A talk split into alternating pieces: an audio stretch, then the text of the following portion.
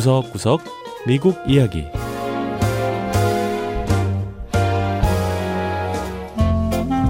미국 곳곳의 다양한 모습과 진솔한 미국인의 이야기를 전해드리는 구석구석 미국 이야기 장량입니다. 난민들이 미국에 정착하게 되면 처음 3개월에서 6개월 정도는 생활비를 지원받습니다. 하지만 그 후론 민간단체들의 도움을 받으며 스스로 미국에서 살아갈 길을 찾아야 하는데요. 미 서남부 애리조나주 피닉스에서는 시리아 난민들이 많이 유입되자 지역 여성들이 시리아 난민 여성을 돕는 단체를 결성했다고 합니다. 특히 이 여성들은 아주 달콤한 방법으로 시리아 난민 가족들을 돕고 있다고 하는데요. 피닉스로 가서 자세히 알아보죠.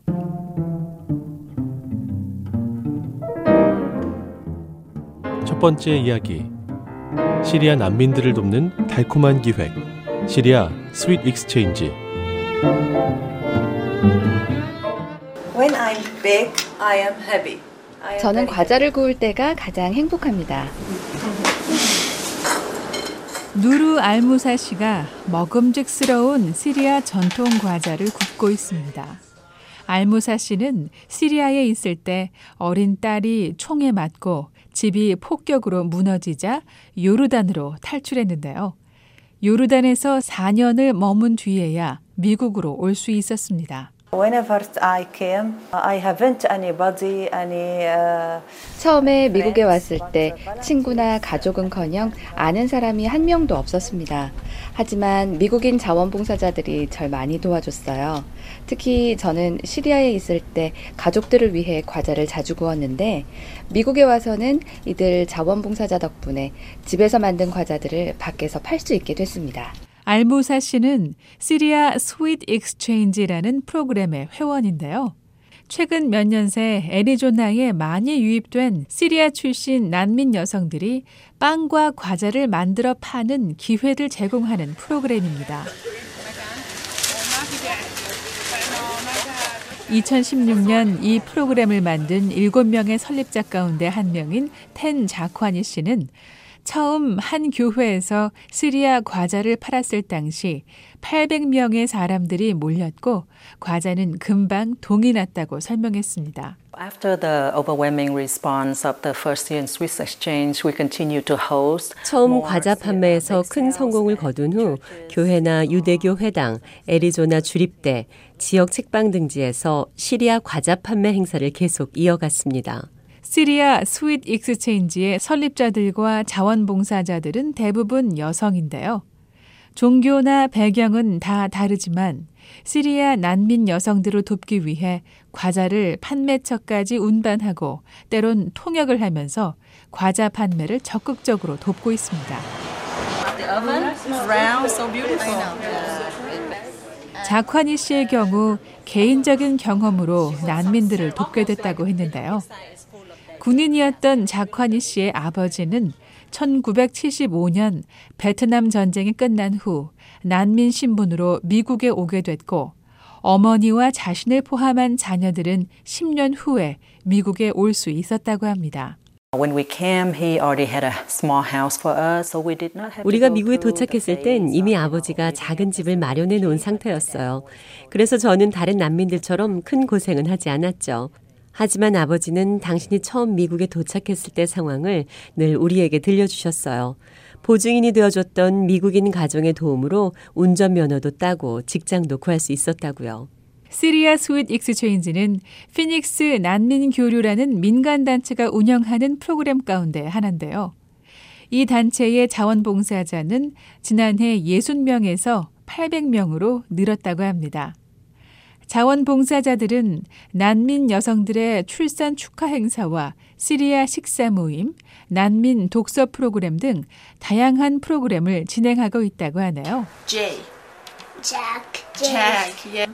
K. 멜릭 아쿨리 씨는 독서 프로그램을 위해 매주 난민 가정을 찾아가 아이들에게 책을 읽어주는 자원봉사자입니다. We didn't only create this opportunity for children to read with a local volunteer in English. 우리는 독서 프로그램을. 통해서 난민 아이들에게 단순히 영어 책을 읽어주는데 그치지 않고 아이들의 독서 능력과 이해력을 길러주기 위해서 노력합니다.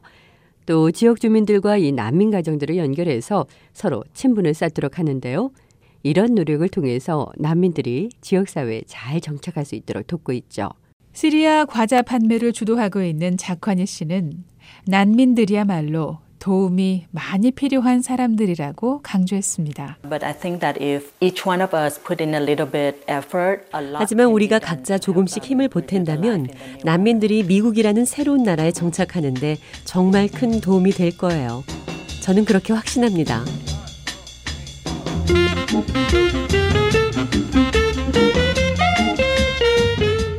두 번째 이야기.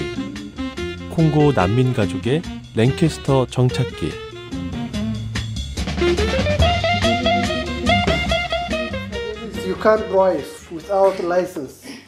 운전을 할 땐 운전 면허가 꼭 있어야 합니다. 운전 면허 없이는 운전을 할 수 없어요. 펜실베니아 주의 랭캐스터. 아프리카 콩고에서 온 에블라 씨 가족이 Church World Service CWS라는 난민 지원 단체에서 진행하는 교육에 참여하고 있습니다. 아프리카를 떠나 두바이를 거쳐 뉴욕을 통해 랭캐스터에 오기까지 머나먼 길을 거쳐온 에블라 가족. 미국의 생소한 문화와 규칙을 듣는 얼굴에선 진지함이 묻어납니다. You cannot give money or tips 경찰이나 공무원에겐 어떤 형태로든 현금을 줘선 안 됩니다. 아무리 고맙더라도 돈은 절대 안 돼요. 팁도 안 됩니다. CWS는 랭캐스터에 정착하게 된 난민들을 돕는 단체인데요. 도널드 트럼프 행정부가 강경한 이민 정책을 시행하면서 올해 이 지역에 유입된 난민은 지난해에 비해 절반으로 줄었다고 합니다. 그렇다 보니 CWS의 직원들도 줄었다고 하는데요. 이전보다는 적은 인원이지만 직원들은 열정적으로 난민들의 정착을 돕고 있습니다. This way. We're gonna head to the bus station. 랭캐스터에 도착한 지 한 달이 채 안 된 에블라 씨 가족. 이날은 시내로 나와 직장이나 병원에 갈 때 필수적인 시내버스 노선에 대해 배우고 있습니다. 에블라 씨 가족에겐 버스에서 내릴 때 배를 누르는 것조차 생소한데요.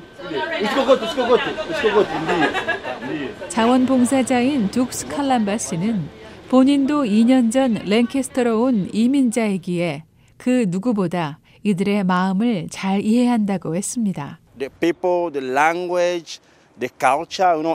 사람도 언어도 문화도 모든 것이 다 낯설죠. 아프리카에서 영어를 했다곤 하지만 미국식 영어와는 조금 다르거든요. 익숙한 문화를 버리고 새로운 문화를 익힌다는 게 사실 쉬운 일이 아닙니다. 시간도 오래 걸리고요.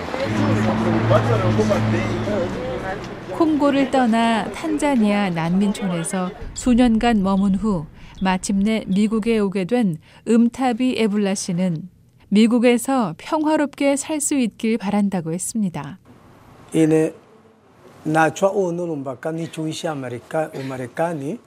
전 미국이 우리 가족을 환영해 줬으면 좋겠습니다. 이제 미국이 내 나라니까요. 저와 우리 가족이 미국 생활에 잘 적응할 수 있었으면 좋겠습니다.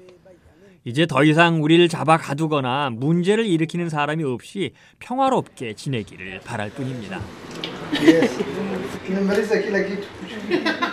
고단한 교육을 마치고 집으로 돌아온 에볼라 씨 가족. 콩고 전통 요리를 해먹으며 고향을 향한 그리움을 달래봅니다. 하지만 저녁 식사가 끝난 후 설거지를 하고 나면 고향 아프리카를 떠나온 현실과 직면하게 됩니다.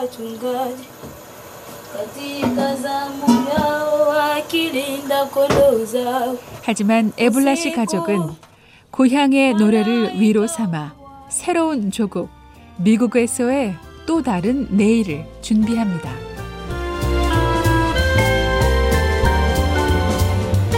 네, 구석구석 미국 이야기. 다음 주에는 미국의 또 다른 곳에 숨어 있는 이야기와 함께 여러분 다시 찾아오겠습니다. 함께 해주신 여러분 고맙습니다.